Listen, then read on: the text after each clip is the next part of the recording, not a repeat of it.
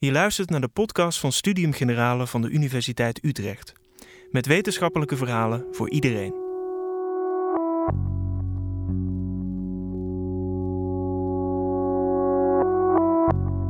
Volgens de existentialistische filosofie is wat je doet bepalend voor wie je bent. Volgens Sartre zijn we in staat ons eigen leven te beïnvloeden en zo ontstaat vrijheid. Het existentialisme won aan populariteit in de jaren 40 en 50, maar werd daarna stevig bekritiseerd. Want hoeveel keuze heb je daadwerkelijk in je leven? Volgens filosoof Simon Gusman van de Universiteit Utrecht is die kritiek op het existentialisme onterecht en kunnen we deze inzichten juist nu goed gebruiken. Hoe helpt deze filosofie ons om de controle terug te winnen over wat echt belangrijk is? Scrollend door je tijdlijn zie je enorm veel content. Beelden uit een oorlogsgebied, foto's van de uh, bruiloft van je buurjongen van vroeger, memes en vooral ook veel reclames. Alles zuigt je aandacht op en alles vraagt om een reactie. Moet je lachen, verontwaardigd zijn, moet het je verwonderen of vervelen? Er gebeurt ongekend veel en er, dit vraagt ongekend veel van ons, zeker in het digitale tijdperk. En deze overdaad aan content doorkruist ons hele leven. Wil je televisie kijken, dan ben je niet meer gebonden aan uh, een x aantal televisiezenders, maar kun je via allerlei streamingsdiensten uh, alle uh, series en films die ooit gemaakt zijn op je televisiescherm krijgen. In de supermarkt kun je kiezen uit honderd soorten tandpasta. En als je, uh, uh, waar je vroeger nog uh, moest trouwen met de leukste persoon uit het dorp of uit de wijk, kun je nu via dating apps honderden uren swipen en heb je tal van mensen om uit te kiezen. De labels, identiteiten, hobby's, banen en andere manieren om je leven vorm te geven zijn er in overvloed. Als we iets hebben, zijn het keuzemogelijkheden. Als er iets kenmerkend is voor onze tijdsgeest, dan is het die overdaad aan keuzemogelijkheden. En daar zit een bepaalde spanning in. Want enerzijds is het natuurlijk heel mooi om keuzes te hebben. Het is iets waar we hard voor gevochten hebben. Vroeger was het nog zo dat jouw um, uh, omgeving vooral bepaalde wie of wat je met je leven uh, uh, moest doen. Nu is het zo dat we het allerbelangrijkste vinden dat je je eigen pad voert. Dat je jezelf bent. Dat je vooral doet wat bij je past en vooral doet waar jij in uitblinkt. Maar anderzijds lopen we steeds meer tegen de limieten van die keuzemogelijkheden aan. Anderzijds is het zo dat we steeds meer zien dat met zonder enig gebrek aan houvast in een wereld uh, leven waarin er altijd maar keuzemogelijkheden op je afgevoerd worden, waar je altijd maar een nieuwe uh, hobby kan vinden, een nieuwe sociale omgeving kan vinden, weer iets om naar te kijken, weer iets om te doen, dat het uh, steeds moeilijker wordt om daar jezelf een weg in te banen. De overweldigende keuzevrijheid heeft daarom ook iets vervreemdends. Hè? Die keuzemogelijkheden, die mogelijkheden tot zelfontplooiing zijn in het leven geroepen om meer jezelf te kunnen zijn, om meer te kunnen doen aan zelfontplooiing. En toch uh, hebben wij het vervreemdende gevoel dat we juist niet onszelf zijn. Dat er continu aan ons getrokken wordt, dingen op ons afgevoerd uh, worden. Maar hoe meer we soms te kiezen hebben, hoe minder we het gevoel hebben dat onze keuzes ertoe doen. En hoe minder we dus het gevoel hebben dat we onszelf zijn. En kortom, vervreemding. We zitten met een bepaalde tegenspraak keuzemogelijkheden om je leven vorm te geven, om je leven zelf in hand te nemen, hebben er niet voor gezorgd dat we ons meer onszelf voelen. Maar voor een heleboel mensen, en ik hoop dat velen van jullie zich hierin herkennen, heeft het juist ook geleid tot het idee dat we ons minder onszelf voelen. En dat probleem, hoe krijg je nou grip op jezelf in dat digitale tijdperk waar zoveel keuzes uh, zijn? Dat is waar ik het vandaag met jullie over wil hebben. En vooral de vervreemding die daarbij komt kijken. Het is net al even genoemd, ik ga niet alleen maar uh, uh, de tijdsgeest uh, analyseren en laten zien hoe ellendig het allemaal is. Ik ga ook een beetje werken naar een oplossing. Of in ieder geval iets dat toch een beetje houvast kan bieden in die enorme zee aan mogelijkheden.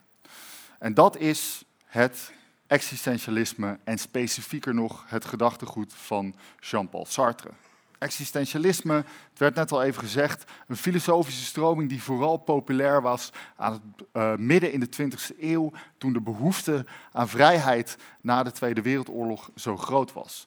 En ook daar zit een bepaalde spanning, een filosofie die juist een lans breekt voor vrijheid, die juist zegt vrijheid en verantwoordelijkheid en zelf je eigen bestaan uh, vormgeven is het beste en mooiste wat er is. Hoe kan zo'n filosofische stroming ons in vredesnaam houvast bieden in een tijdperk waarin we juist zien, ja, al die keuzemogelijkheden en al die vrijheid, is dat wel zo fijn nog niet? We gaan het zien. Maar goed, eerst even terug naar die tijdsgeest en het gevoel van vervreemding. Ik zei het uh, uh, net al, uh, uh, even. De vervreemding die wij voelen is een specifiek soort van vervreemding. En er zijn meerdere soorten van vervreemding die je kan ervaren. Wat ik met jullie zou willen doen is hè, een zo'n klassiek ding wat filosofen altijd doen. Socrates die loopt over de markt en die gaat mensen vragen: wat is dat eigenlijk rechtvaardigheid uh, bijvoorbeeld?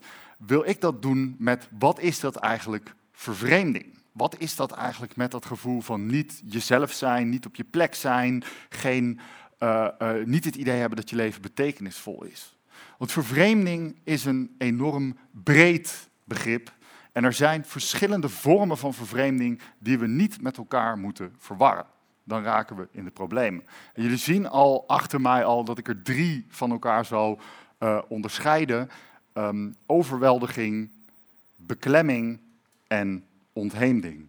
Gezellig zo op de zaterdagmiddag, dat soort uh, woorden.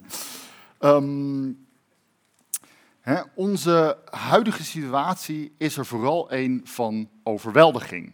Dat is die, het idee dat we de hele tijd zoveel te doen hebben, zoveel te kiezen hebben, er zoveel op ons af wordt gevuurd uh, uh, aan uh, media, aan content, aan dingen om je toe te verhouden, dat we simpelweg niet meer weten wat we ermee moeten. We zijn onze um, grip op de dingen verloren.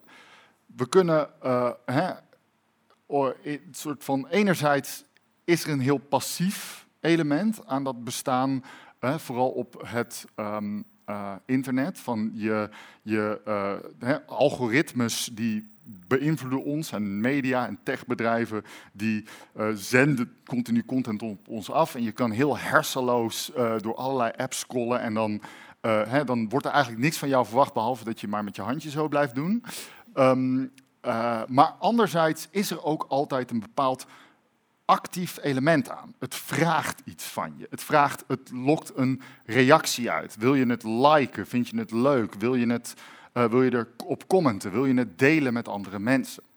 En hè, wat daarbij ook heel belangrijk is, is al die dingen die hebben op een of andere manier ook iets te maken met onze uh, identiteit. Er is altijd zoiets als het soort van dingen dat je leuk vindt, die weerspiegelen wat voor persoon jij bent. Dus jij wil ook nou ja, uh, bepaalde content zien, de algoritmes begrijpen dat en die geven je dat uh, terug. Dus je bent continu eigenlijk al met een soort actief proces bezig van je eigen identiteit vormgeven, of je het nou door hebt of niet. Want het zegt toch iets over je, de dingen uh, waar je je mee bezighoudt. Dus als jij uh, continu um, uh, alt-right memes ironisch deelt, dan zal het internet snel genoeg denken dat je er serieus mee bezig bent. Of als jij de hele dag um, naar nieuwe kleding op zoek bent op allerlei webshops, dan zul je daar ook meer reclames voor krijgen. En dan zegt dat iets over wat jou bezighoudt. Maar ook daar zit iets um, contingents in iets contingents, dat wil zeggen, daar zit iets in, het zou ook wel eens anders kunnen zijn. Als ik bijvoorbeeld, uh, hè, waar je vroeger, als je een bepaalde kledingstijl wilde hebben, uh, moest je daar op een of andere manier toch verstand van hebben. Je kon gewoon de eerste, de beste winkel binnenlopen en um, uh, jezelf een spijkerboek laten aanmeten. Maar wilde jij bij een bepaalde groep horen, bijvoorbeeld bij een bepaalde subcultuur, dan had je een bepaalde investering en kennis nodig in dat, om die identiteit te hebben. Je moest weten van nou, bij die winkel daar verkopen ze overseas boeken en bij die winkel daar verkopen ze Kalkenai truien. En dat zegt dan iets over wat je, over wie je bent. Maar nu is het, uh, is het zo dat door het internet we altijd alles kunnen kiezen. Het is uh, misschien nog steeds zo dat bijvoorbeeld je kledingstijl weerspiegelt wie je bent, maar je kan uh, op dit moment je kan zo googlen van hey, hoe scoor ik deze en deze outfit bij elkaar, naar een webshop gaan, kleding bestellen, voor 12 uur besteld, morgen in huis en er volledig anders uitzien. Dus dat actieve element van het internet um, zorgt er wel voor dat je continu jezelf vorm aan het geven bent. Dat het continu beroept, wat vind jij hiervan? Vind je dit mooi, vind je dit niet mooi? En anderzijds zorgt het ervoor dat je dat altijd kan veranderen. Omdat je altijd toegang hebt tot iets anders en meer. En dat zorgt er dus voor dat die, uh, die vervreemdende ervaring van overweldiging. Het is niet alleen overweldigend omdat het veel is, dat weet uh, uh, iedereen wel. Maar het is overweldigend omdat het continu een beroep op je doet. Een beroep op jezelf vormgeven en je daarmee met de neus op de feiten drukt. Ik kan altijd wat anders doen. En wat blijft er dan nog over van je identiteit? Wat hou je dan over? Een ervaring van vervreemding. Van niet op je plek zijn, van jezelf niet jezelf voelen. En dat is uh, doorgaans niet leuk.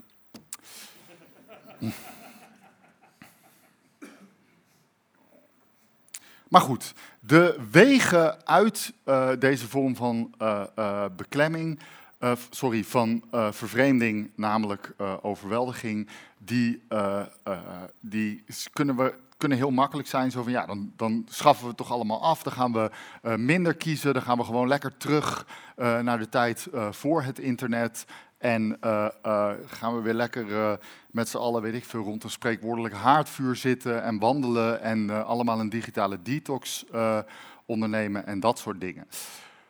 Volgens mij is dat geen oplossing. Althans, je mag van mij naar hartelust je telefoon uitzetten en thuis laten en niet op internet um, gaan zitten scrollen. Maar het is um, wel zo dat je daarmee het onderliggende probleem van onze tijdsgeest niet aanpakt. En dat heeft alles te maken met andere vormen van vervreemding, namelijk die middelste beklemming. Beklemming is op een bepaalde manier het tegenovergestelde van overweldiging. En toch is het ook een vorm van vervreemding. Het is het idee dat je te weinig mogelijkheden tot zelfontplooiing hebt. Je voelt je bijvoorbeeld beklemd door de burgerlijke moraal die op jou wordt, uh, um, uh, wordt gezet. Het idee dat je, net zoals je ouders straks een 9-to-5 job moet hebben en kinderen moet krijgen en een huis moet kopen, dat wil je niet. Je wil meer van het leven, je wil avontuur. Het idee dat er, uh, dat er maatschappelijke structuren zijn die voor ons bepalen hoe we ons leven moeten leiden, dat is iets waar we hard tegen gevochten hebben. En vooral de afgelopen nou ja, uh, 60, 70 jaar sinds de Tweede Wereldoorlog met een lange aanloop zijn er enorm veel vrijheden verworven. En daar moet ook bij gezegd worden, een heleboel van die, ondanks dat we nu misschien te veel te kiezen hebben, is het idee van we willen met die beklemmende structuren die ons leven uh, um, willen uh, beïnvloeden, daar willen we mee breken. En dat heeft voor een heleboel mensen een heleboel anticipatie uh, of emancipatie opgeleverd. Een heleboel mensen hebben veel meer mogelijkheden om zichzelf te zijn. Dat idee dat wij zelf vrij en verantwoordelijk zijn om ons leven in te vullen, dat het helemaal niet zo fijn is om per se uh, uh, in de voetsporen, de keurslijven van de maatschappij te vallen, maar dat het belangrijk is om je eigen pad te volgen, is dus iets goeds. Er is een reden dat wij daar naartoe zijn bewogen als maatschappij. En dat is dat het alternatief ook vervreemdend is, namelijk beklemmend. En dan ehm, krijg je heel erg het idee van, van ja, toch een beetje soort van, van de countercultures ook van de afgelopen uh, decennia. Van we willen niet in dat keurslijf, we willen meer, we willen anders. Dus om nou te zeggen, oké, de weg uit de over, uh, overweldiging is, we moeten terug naar bepaalde houvasten en structuren, hoe we dan ons leven moeten leiden. We moeten minder te kiezen hebben, leidt uiteindelijk weer tot beklemming. En dan heb je dus een probleem, je komt niet uit de vervreemding. Te veel is niet goed, te weinig is ook niet goed. Dan kun je gaan streven naar een soort gulden midden van precies genoeg te kiezen hebben. Maar dat lijkt me een, uiteindelijk een ingewikkelde rekensom worden. En dat, um, daar ben ik niet zo goed in, rekenen wel beter in verschillende vormen van uh, vervreemding uh, analyseren. En dan is er ook nog die laatste vorm, ontheemding. Ontheemding, ik heb het eigenlijk al een beetje genoemd toen ik zei van we moeten allemaal onze telefoon uitzetten, we moeten terug. Ontheemding is het idee dat we vervreemd zijn, omdat we ooit waren we uh, uh, allemaal op onze plek. Ooit klopte de wereld, maar we zijn op een of andere manier ons thuis verloren. We zijn, we've lost our ways, zeggen ze dan in het Engels. We, uh, ooit klopte alles en nu zijn we ervan afgevallen. Het bekendste voorbeeld is het verhaal uit de Bijbel over de zondeval. Adam en Eva werden uit het paradijs verbannen. Daar klopte alles nog. En het beste wat we nu kunnen doen is proberen terug te gaan naar het paradijs. Je ziet het politiek heel erg. Je ziet het rechtsom. Het idee van hè, in de uh, Gouden Eeuw, toen was Nederland nog mooi. Daar moeten we naar terug. Of um, uh, in de jaren 50, toen wist iedereen nog wat de correcte genderrollen waren. Daar moeten we naar terug. Je ziet het linksom bij het idee, oh, we moeten uh, terug naar de natuur. We moeten, zeg maar, hè, de industriële revolutie heeft alleen maar voor problemen gezorgd. We moeten terug naar een wereld waarin we nog in harmonie met de natuur uh, leefden. Je ziet dat soort sociaal-maatschappelijk ook in de hele, uh, de, een heleboel um, manieren waarop mensen juist in dat digitale tijdperk teruggrijpen naar ideeën uit het verleden naar uh, hè, de, de, ongekende populariteit van astrologie is daar denk ik een goed voorbeeld van. Of mensen die een soort appeal doen naar, nee, wij zijn alfa-mannetjes. Dat is net als in de natuur en die weten hoe het zit. Uh, of uh, ja, mensen die soort van met rare psychologische modellen uh, in de weer gaan. De Myers-Briggs-test bijvoorbeeld. Er worden allerlei dingen uit het verleden gepakt om ons weer een identiteit aan te geven. Want natuurlijk is het leven veel makkelijker als er twaalf sterrenbeelden zijn die vertellen wie je bent. Dan dat het is als er duizenden, miljoenen soort van identiteiten zijn die jij kan opbouwen in een wereld waarin je vrij bent en overweldigd bent. Dus, ontheemding is het idee, we zijn vervreemd van uh, wie we ooit waren.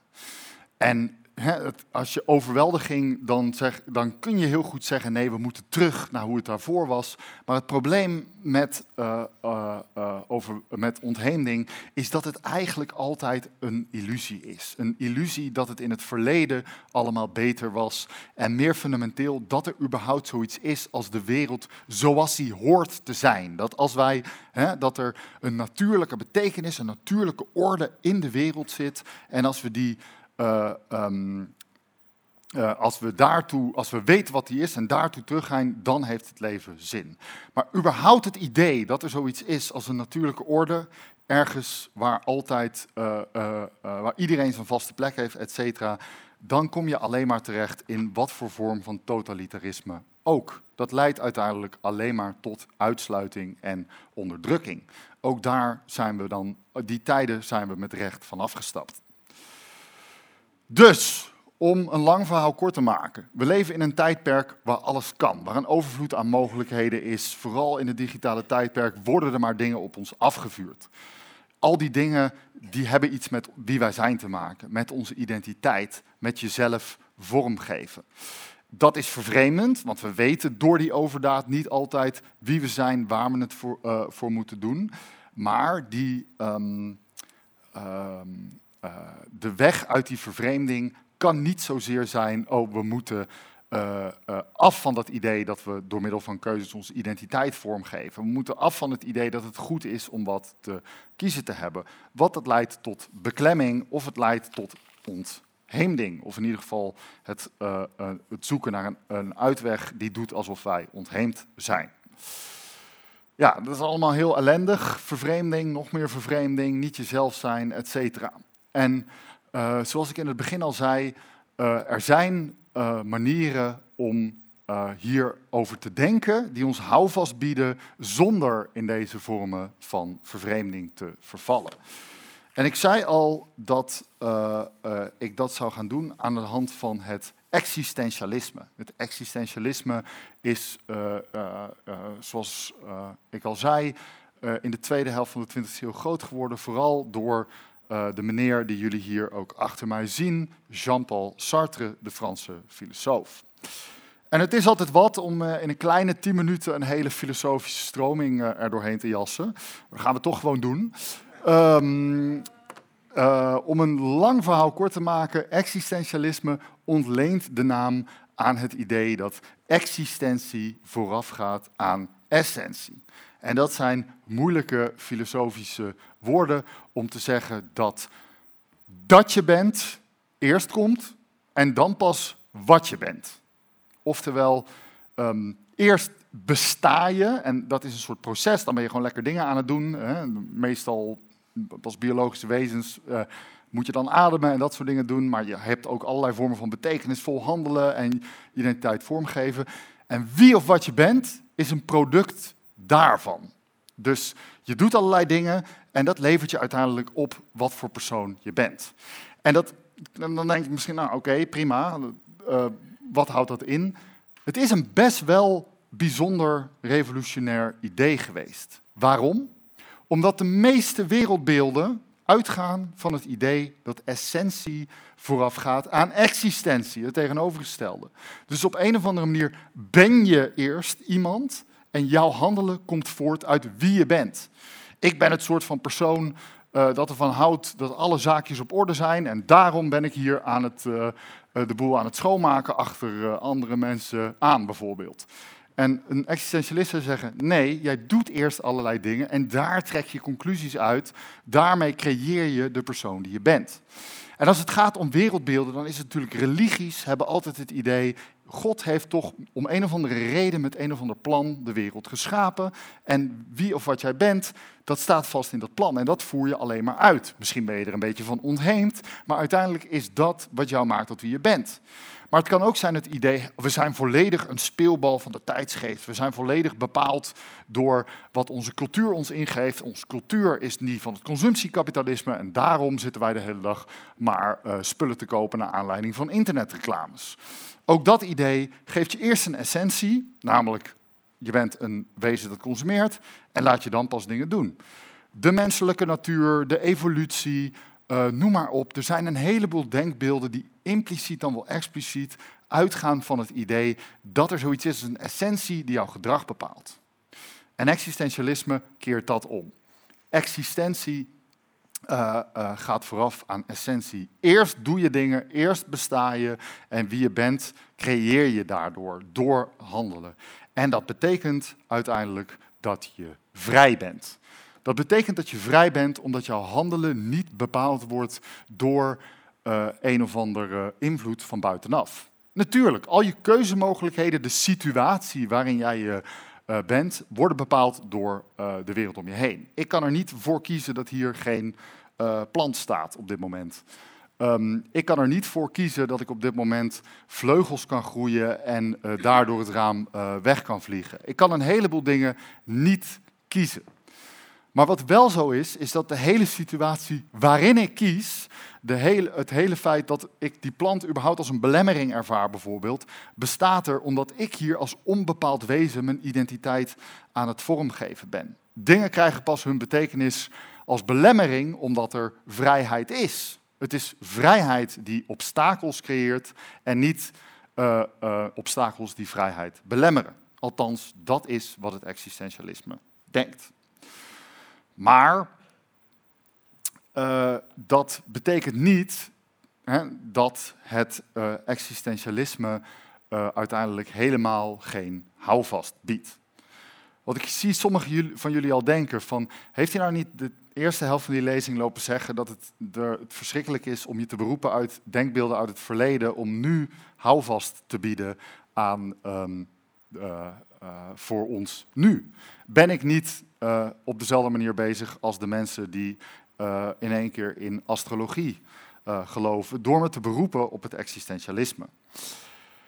Nee, want het existentialisme vertelt je niet wat je moet kiezen. Het vertelt je niet wie je bent, het vertelt je alleen maar dat je moet kiezen.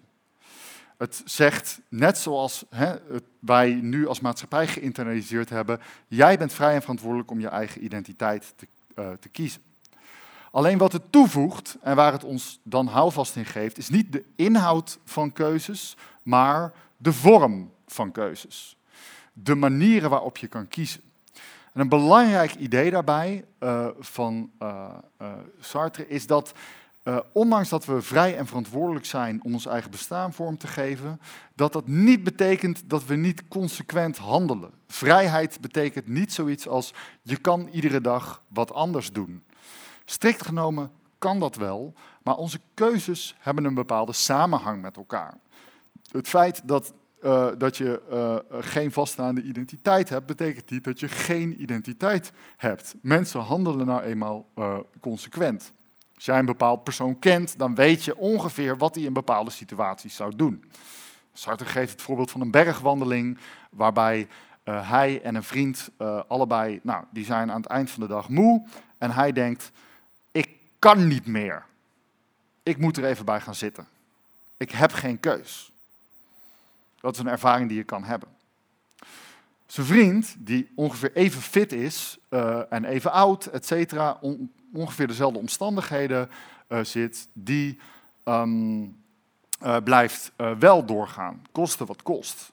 En dan vraagt hij zich af, wat motiveert ons, hè, als wij zeg maar, geen soort van vaststaande identiteit hebben, wat motiveert ons om iets anders te doen? En dan komt hij uiteindelijk tot het idee, ja, die, die individuele keuzes die je ieder moment maakt, die doen er eigenlijk niet toe. Die komen wel voort uit uh, iets, niet een bepaalde vaststaande essentie, maar die komen voort uit andere keuzes, uit fundamentelere keuzes. De keuze om te blijven zitten bijvoorbeeld, is misschien een weerspiegeling van een keuze. Ik ben het soort van persoon dat ervan houdt om, uh, als ik me gewoon uh, uh, oncomfortabel voel, dan luister ik gewoon naar mijn lichaam en dan ga ik zitten. En dan boeit het niet, me niet dat andere mensen me dan misschien een sukkel vinden. Ik luister daarna.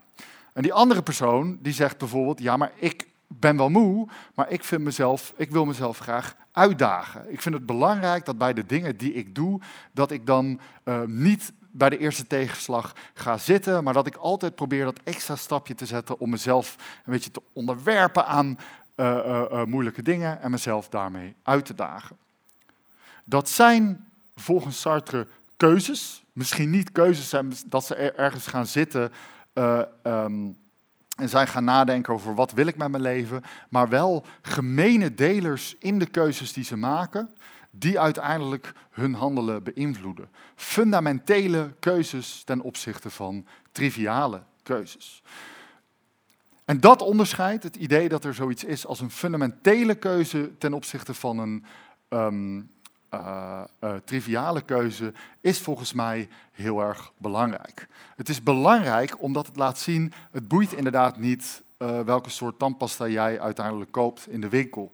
Niet ieder moment van kiezen doet ertoe als je toch waarde wil hechten aan het idee dat die vrijheid voor zelfontplooiing belangrijk is. Je hoeft niet na te denken over iedere keuze en ieder ding dat jouw aandacht maar je moet nadenken over wat weerspiegelt dit voor fundamentelere keuzes die ik wil maken. Keuzes die iets zeggen over wat voor persoon ik wil zijn. Als je dan denkt aan die keuze voor tandpasta, kun je bijvoorbeeld denken aan: ik kies gewoon het eerste de beste, want ik wil hier niet te lang bij stilstaan. Ik kies de meest duurzame of ik kies de meest goedkope. Maar dan kun je je weer afvragen: ja, maar wat weerspiegelen die keuzes dan voor nog dieper liggende keuzes die mij maken tot wie ik ben? Kortom, we leven in een tijd waarin alles kan.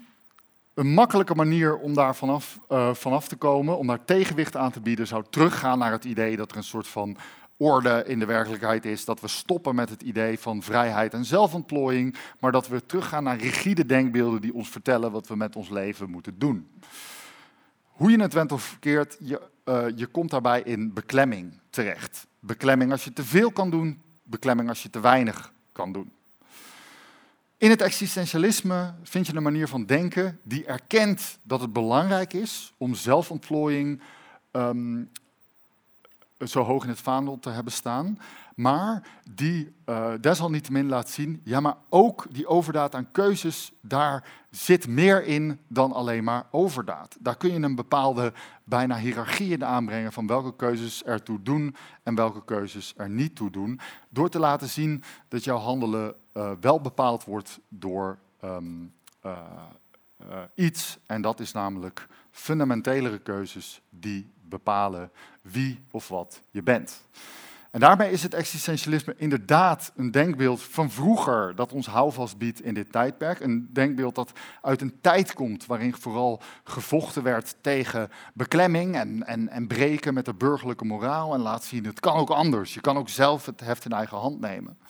Maar tegelijkertijd is het een filosofie die daarin veel meer nuance biedt over wat het betekent om te kiezen uh, dan uh, dat het in eerste instantie lijkt met alleen maar een slogan als je bent vrij om je eigen bestaan uh, vorm te geven. Het laat ons de werking van het kiezen zien. Het laat ons zien wat voor keuzes er allemaal zijn en wat voor soort invloed die kunnen hebben op wie je bent. Het laat zien dat vrij en verantwoordelijk zijn misschien wel juist niet betekent altijd iets anders kiezen en altijd veranderen, maar dat ook keuzes kunnen beklijven, dat ook projecten aangaan, jezelf doelen stellen om zelf ergens toe te werken, juist ook voor eenheid en houvast in je leven kunnen zorgen. Ik denk niet dat dit zeg maar, voor eens en altijd de malaise van onze tijdsgeest oplevert en dat er veel mensen zijn die zullen denken dat, um, deze, hè, dat ze morgen in één keer niet meer overweldigd zijn door uh, tijdlijn op hun uh, telefoon. Maar ik hoop wel dat het laat zien dat de um, oplossing voor deze problemen niet moet liggen in teruggaan naar beklemmende ideeën, maar dat we de vrijheid moeten waarborgen en toch uh, moeten zoeken naar manieren waarop we ons kunnen verzetten tegen die overweldiging. Daar wil ik het graag bij laten. Je hoorde een aflevering van de podcast van Studium Generale. Benieuwd naar meer afleveringen? Ga naar sg.uu.nl/podcast of abonneer je op je favoriete platform.